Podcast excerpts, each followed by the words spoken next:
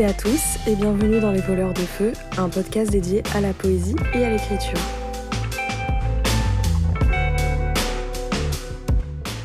Je suis très heureuse de vous retrouver dans ce troisième épisode. Aujourd'hui, on va s'intéresser à la place des femmes dans la poésie. Longtemps cantonnées au simple rôle de muse, on voit fort heureusement de plus en plus de femmes qui écrivent de la poésie, qui se font publier, qui sont reconnues dans le milieu et qui rencontrent un succès auprès des lecteurs mais on sait qu'il n'en a pas toujours été ainsi. À travers les différentes époques, dans bien des domaines et formes d'expression artistique, et évidemment en poésie, on n'attendait pas des femmes qu'elles écrivent. Et souvent, on ne leur permettait pas d'écrire professionnellement, même si certaines s'y sont risquées. Et pendant longtemps, les femmes n'avaient pas accès à la même éducation que les hommes. Pourtant, comme l'affirme Camille Morino, directrice artistique de la Monnaie de Paris, la pulsion artistique existe autant chez les hommes que chez les femmes, il y a toujours eu des femmes artistes, mais on a tout simplement ignoré leur travail et l'histoire les a oubliées. Même si les poétesses contemporaines parviennent tout juste à exister dans ce genre littéraire, on a besoin de références, de modèles. Et quand on est une femme en poésie, on est presque obligé de s'identifier à un homme. Les grands noms de la poésie restent des hommes. Quand on pense aux grands poètes, pour la majorité des gens, cela fait référence à Rimbaud, Verlaine, Baudelaire, etc. Ce sont des figures majeures de la poésie, cela ne se discute pas, mais ce qui est regrettable, c'est de voir que des grandes poétesses qui nous ont précédées ont vu leur travail invisibilisé par la société. Et je pense même qu'une très grande partie des gens ne pourraient pas citer le nom d'une seule poétesse française. Pourtant, les poétesses ne datent pas d'hier. En faisant des recherches, je suis tombée sur Sappho, l'une des premières femmes dont on ait retrouvé les écrits poétiques. Sappho était une poétesse grecque de l'Antiquité ayant vécu au 7e et 6e siècle avant Jésus-Christ. Sa poésie était plutôt une poésie amoureuse et lyrique, mais elle a aussi écrit des vers plus politiques. Elle a consacré son œuvre à la déesse Aphrodite, mais malheureusement, de ses œuvres ne subsistent que des fragments et un poème complet, l'Ode à Aphrodite. Dans ces poèmes, la poétesse évoque librement son amour des jeunes filles et le désir qu'elle éprouverait pour elles. Ses successeurs tenteront de dissimuler son homosexualité, que l'on ne peut que supposer mais qui n'est pas véritablement établi. D'ailleurs, le terme de lesbien-lesbienne est le nom donné à un habitant de Lesbos, île grecque dont elle est originaire, et le terme est devenu commun au XIXe siècle pour qualifier l'homosexualité féminine, de par la redécouverte des poèmes de Sappho. L'adjectif saphique est également tiré de son nom pour qualifier l'homosexualité féminine. Partons maintenant du côté de la Renaissance, Louise Labbé est peut-être l'une des poétesses les moins méconnues. Je dirais même que c'est sûrement la poétesse française la plus connue. Certains, comme l'historienne Mireille Huchon, prétendent qu'elle serait une personne fictive. Mais cette thèse est contestée par d'autres historiens de la littérature. L'un de ses poèmes les plus célèbres est Je vis, je meurs, je me brûle et me noie. Une poétesse dont le nom revient aussi souvent est Marceline Desbordes-Valmore, née en 1786 et morte en 1859. Elle est considérée comme une pionnière du romantisme. Son instruction limitée a été compensée par une éducation en autodidacte. Balzac admirait son talent d'écriture, Verlaine louait son génie, et Baudelaire l'a présenté comme une âme d'élite qui est et sera toujours un grand poète. On pourrait aussi citer Anna de Noailles, poétesse française d'origine roumaine, née en 1876 et morte en 1933, ou encore Louise de Villemorin, poétesse du XXe siècle et autrice du poème L'alphabet des aveux, avec les fameux vers Étonnamment monotone, hélas c'est ton âme en monotone, hélas. On se veut, on s'enlace, on se lasse, on s'en veut. Je t'enlacerai, tu t'enlaceras. Donc voilà, je vous ai présenté quelques poétesses, mais euh, l'idée c'est pas de vous présenter toutes les poétesses qui pourraient exister, mais plutôt d'attirer votre curiosité personnelle pour aller les découvrir.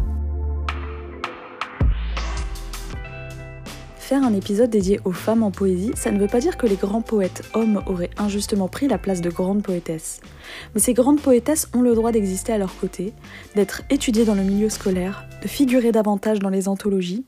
La femme poétesse est encore un subsidiaire qu'on cite parce qu'il faut bien la citer. Déjà pour commencer, la dénomination d'une femme écrivant de la poésie pose problème et est sujet à discussion. En effet, le terme de poétesse est sujet à controverse car il est correct d'un point de vue linguistique, mais certaines femmes sont réticentes à l'utiliser. C'est un terme qui est apparu au XVIe siècle, puis délaissé au XVIIe au profit de la forme masculine poète, et ensuite réintroduit au XIXe siècle. Mais apparemment, le terme poétesse ne servait pas à forger la position de la femme écrivant de la poésie, mais elle a distingué de son homologue masculin parce qu'on considérait qu'une œuvre poétique écrite par un homme était une œuvre sérieuse, contrairement à celle d'une femme. C'est pourquoi certaines refusent encore ce terme de poétesse, auquel on a accolé une image péjorative.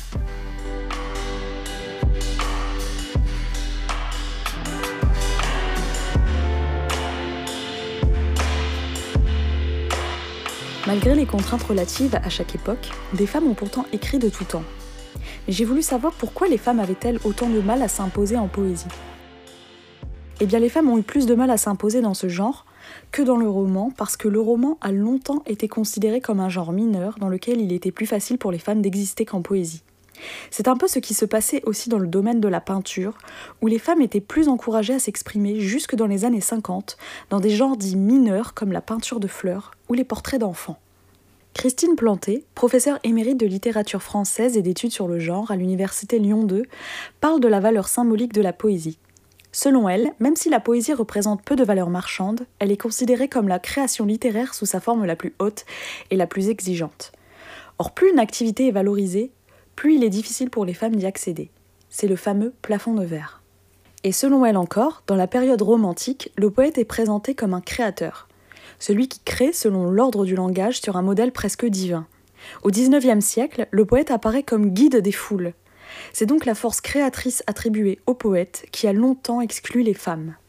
Je voulais aussi évoquer avec vous le sort très souvent réservé aux femmes françaises qui ont écrit de la poésie, à savoir l'invisibilisation. Je vais vous parler brièvement de mon rapport à la lecture de poétesse. Ça va être vite fait parce que, de mémoire, dans le milieu scolaire, je ne me souviens pas avoir lu ou étudié ne serait-ce qu'une seule poétesse. D'où le manque de références de figures féminines en poésie pour beaucoup de gens. Une étude du centre Hubertine Auclair de 2013 a montré que dans l'ensemble des manuels, les femmes autrices ne représentent que 3,7%. Et même plus tard, je me suis cantonnée au grand nombre reconnu de la poésie, comme Rimbaud, Baudelaire, Apollinaire, etc. J'avais presque intégré l'idée qu'un poète était nécessairement un homme, et souvent mort depuis quelques siècles ou dizaines d'années. Ce n'est que récemment que j'ai voulu découvrir des poétesses. J'ai lu Rim Batal, Maram Almasri, quelques poèmes d'André Chédid, mais ça s'arrête là. Je n'étais pas capable de citer le nom d'une seule poétesse du XIXe siècle ou des siècles antérieurs. Il y a un ouvrage que je vous recommande si, comme moi, vous voulez combler vos lacunes en termes de poétesse. C'est l'ouvrage Je serai le feu, aux éditions La Ville Brûle, de Maureen Vingroff, alias Digli, qui est une dessinatrice et auteure de BD et de romans jeunesse. Ce livre ne se veut pas être une anthologie, mais plus une présentation de nombreuses poétesses. Il y en a 50 au total, classifiées selon leur sensibilité. On a les mélancoliques, les insoumises, les prédatrices, les filles de la lune, etc. etc. Et pour former cet ouvrage, Digli partait du même constat celui de n'avoir jamais côtoyé ne serait-ce qu'un seul poème écrit par une femme jusqu'alors. Certains hommes écrivains ou poètes sont tombés eux aussi dans l'oubli, mais la question qui se pose pour les femmes, c'est pourquoi l'histoire, pourquoi la société a voulu systématiquement les faire tomber dans l'oubli et les invisibiliser. Invisibiliser même des femmes qui pouvaient avoir du succès à leur époque et avoir reçu des prix, comme Gérard Douville qui avait reçu le prix de l'Académie française. C'est le cas aussi de la poétesse Mademoiselle de Calage, autrice de Judith ou la délivrance de Béthulie, un poème épique inspiré d'un récit biblique. Marie de Calage est née en 1623 et morte en 1661. Ses écrits furent reconnus de son vivant, elle avait remporté un concours poétique des Jeux floraux, mais elle est devenue totalement inconnue par la suite. On peut citer aussi Marie-Noël, une poétesse qui avait reçu le Grand Prix de l'Académie française en 1962, qui était admirée de ses contemporains comme Jean Cocteau, qui la considérait comme la meilleure poétesse de son temps. Certaines femmes, d'un autre côté, ont été aussi d'une certaine manière invisibilisées par des hommes. C'est le cas de Louise Collet, muse et maîtresse de Gustave Flaubert. Elle était très reconnue à son époque et avait reçu des prix littéraires. Mais après leur rupture, Flaubert ne cessa de dénigrer les œuvres de cette autrice et poétesse, ce qui expliquerait en partie le fait qu'elle soit tombée dans un certain oubli. Cette invisibilisation, on la retrouve évidemment dans d'autres domaines artistiques, comme avec le cas de Dora Maar, qui avant d'être la muse et amante de Picasso était une photographe reconnue.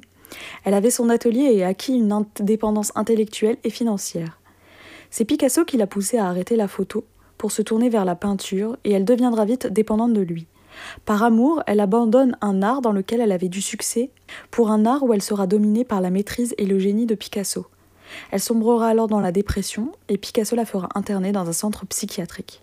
L'invisibilisation passe aussi, on l'a vu, par le fait que les poétesses ne sont pas ou très peu étudiées dans le milieu scolaire et même universitaire. Après, peut-être que ça commence à évoluer, je ne sais pas trop, et que les œuvres poétiques de femmes restent moins rééditées.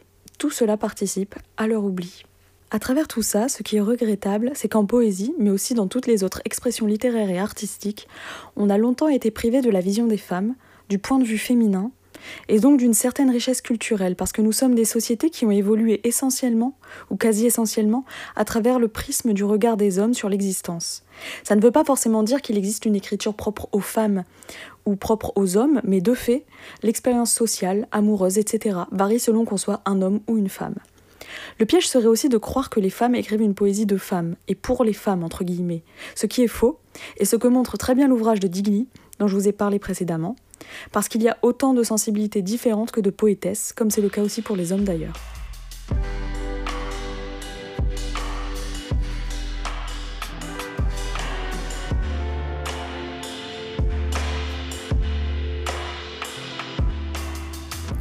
Évidemment, quand on a dit tout ça, il faut quand même reconnaître qu'aujourd'hui les choses évoluent, qu'être une femme poète aujourd'hui c'est quand même plus simple, même s'il reste des choses à améliorer. Par exemple, je suis tombée sur un article datant de 2020 qui disait que sur une totalité de 180 livres publiés par la maison d'édition Bruno Doucet, plus de la moitié étaient des textes de femmes. Actuellement, en France, on a un renouveau des jeunes poètes et poétesses, et ces dernières font évoluer le genre. Parmi elles, on pourrait citer Rim Batal, Mara Malmasri, Cécile Coulon, Valérie Rousseau, entre autres. Et outre-Atlantique, en ce qui concerne la poésie, ce sont des femmes qui sont mises sur le devant de la scène, comme la canadienne Rupi Kaur ou l'américaine Amanda Gorman. Et plus largement que pour la poésie, le monde de l'art évolue, les historiens d'art sont davantage conscients de la nécessité de remettre la lumière sur un pan de la culture et de l'art qui a été laissé de côté celui fait par les femmes. Et une fois qu'on a dressé ces constats, quelles pourraient être les solutions à envisager pour une plus grande visibilité des femmes poétesses? Je pense que pour commencer, si on faisait étudier des poétesses dans le cadre scolaire et universitaire, les choses changeraient grandement. Et les choses auront changé lorsqu'à l'évocation du mot poète, on n'est plus uniquement des grands noms d'hommes, mais à la fois d'hommes et de femmes. Il faudrait aussi rendre justice aux femmes poètes qu'on a fait tomber dans l'oubli, en les intégrant aux anthologies de poésie, pas seulement en créant des recueils dédiés aux poétesses, mais en les incluant aux anthologies de poésie à côté des hommes.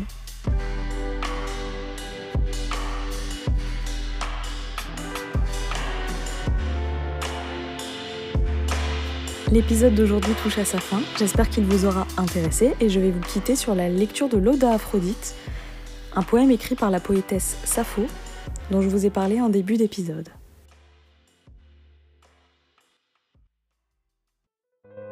Toi dont le trône étincelle, ô immortelle Aphrodite, fille de Zeus, ourdisseuse de trame, je t'implore. Ne laisse pas, ô souveraine, dégoûts ou chagrins affliger mon âme. Mais viens ici, si jamais autrefois, entendant de loin ma voix, tu m'as écouté quand, quittant la demeure dorée de ton père, tu venais. Après avoir attelé ton char, de beaux passereaux rapides t'entraînaient autour de la terre sombre, secouant leurs ailes serrées et du haut du ciel tirant droit à travers les terres. Vite ils étaient là. Et toi, bienheureuse, éclairant d'un sourire ton immortel visage, tu demandais quelle était cette nouvelle souffrance, pourquoi de nouveau j'avais crié vers toi?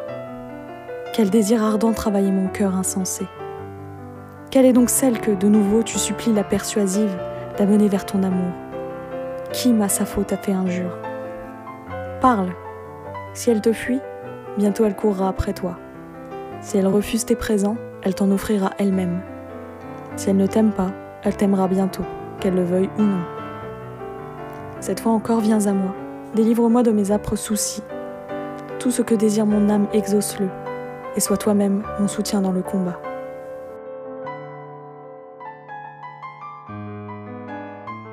Merci à vous d'avoir écouté cet épisode. S'il vous a plu, n'hésitez pas à me laisser un avis sur la plateforme d'écoute du podcast.